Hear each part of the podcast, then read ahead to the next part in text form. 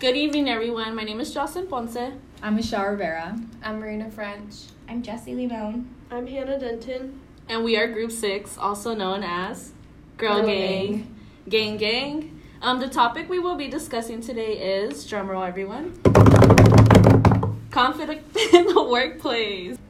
Conflict can occur in any workplace and lead to decreased patient satisfaction and successful teamwork. It's important to develop skills that allow you to handle conflict, also known as conflict competence. By definition, conflict competence is the ability to have cognitive, emotional, and behavioral skills to resolve conflict without further damage to the people involved. Here are some things to remember when discussing conflict in the workplace.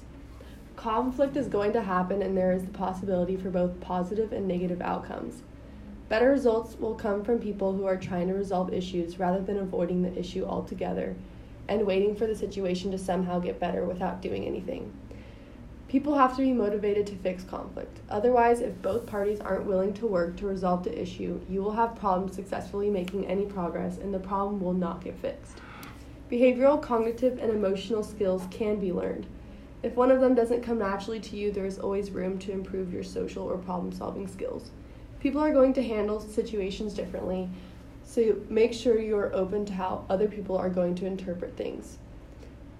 All of these things require self awareness. You have to be aware of how you are treating other people and have the ability to be vulnerable enough to speak up if there are issues that need to be discussed. Creating a safe and neutral environment is important.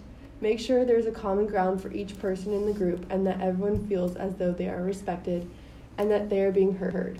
If anyone feels like they are being less respected, respected, they may get defensive and feel less inclined to be open to talk about any conflicts that are present. Leadership and conflict go hand in hand in various ways. In leadership, you must be able to address any sort of conflict in a healthy manner. Although avoiding conflict sounds ideal, it's not realistic. How many times have you witnessed your coworkers or team members self destruct due to the fact they don't want to engage in conflict? Conflict hardly resolves itself. It usually turns into you becoming passive aggressive towards the person. In every workplace, we are always presented with manipulative people. They tend to use their emotions to create conflicts. There's a lot of other aspects that create conflicts, whether it's poor communication within the workplace or the inability to control one's emotions. Developing conflict resolution skills will increase your ability to work with people in any situation, whether it's in the workplace or in a group project. I'm going to explain a couple of different things that you have to go through when you have a conflict in the workplace. There are two parts to handling the situation of conflict. The first part is to identify and tell others about the conflict of interest. When it comes to who should say something, it should be the person who has a concern. You need to voice your concern so that others know why you're upset. You can't just let the anger build inside you until you explode. The second part is to decide what is the best course of action to be taken to achieve the best outcome and resolve this conflict. A conflict of interest can be identified as something that one person is doing that might affect another person's responsibilities. Just discussing the problem might not be enough to move on from some conflicts. Actions sometimes has to be taken to resolve conflicts. Figuring out how serious the conflict is will be the first step. If it is not serious and no legal action has to be taken, then you can usually resolve it in the workplace. Typically, people work as a group to find which course of action everyone wants to take, and then the manager is the final decision maker. Now, I will discuss how I applied these skills while handling conflict at work. One day I happened to be very busy at work, and we were limited on staff. Some coworkers were slacking off and not helping. They kept walking away for various minutes at a time and would come back five to ten minutes later. At first, I felt very angry and wanted to yell at all of them, However, I did not want to come off as irrational and add more stress to the other coworkers that were doing their part. So I let my coworkers know that I was going to walk away from the station for a few seconds, and I did.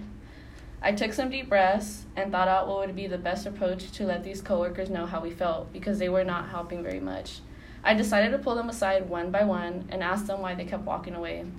Their excuses were not valid reason so I asked them to please bear with us because we all felt the same amount of stress, and the best thing to do to get through the rest of the shift sane would be effective teamwork.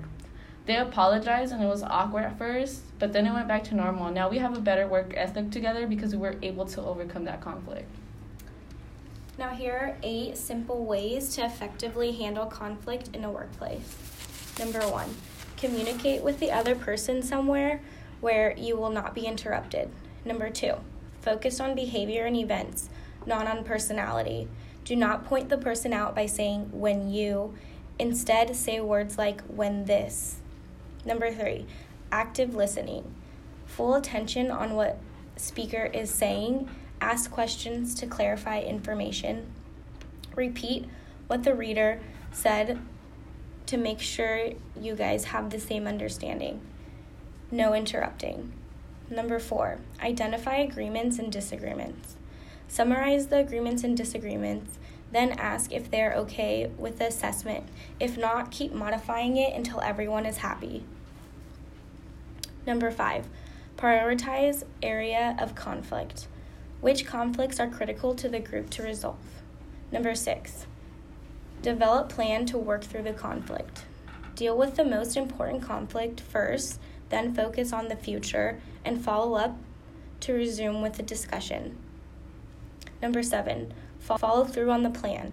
Keep discussing until the conflict is resolved and make sure to keep a positive attitude. Number eight, build on success. Encourage each other to keep progressing. Compliment each other's success, and this will pave the way to overcoming barriers that can be celebrated. Now that we have talked a little bit about conflict of interest in the workplace, I hope you can all apply this into your future careers. Best of luck from the Girl Gang.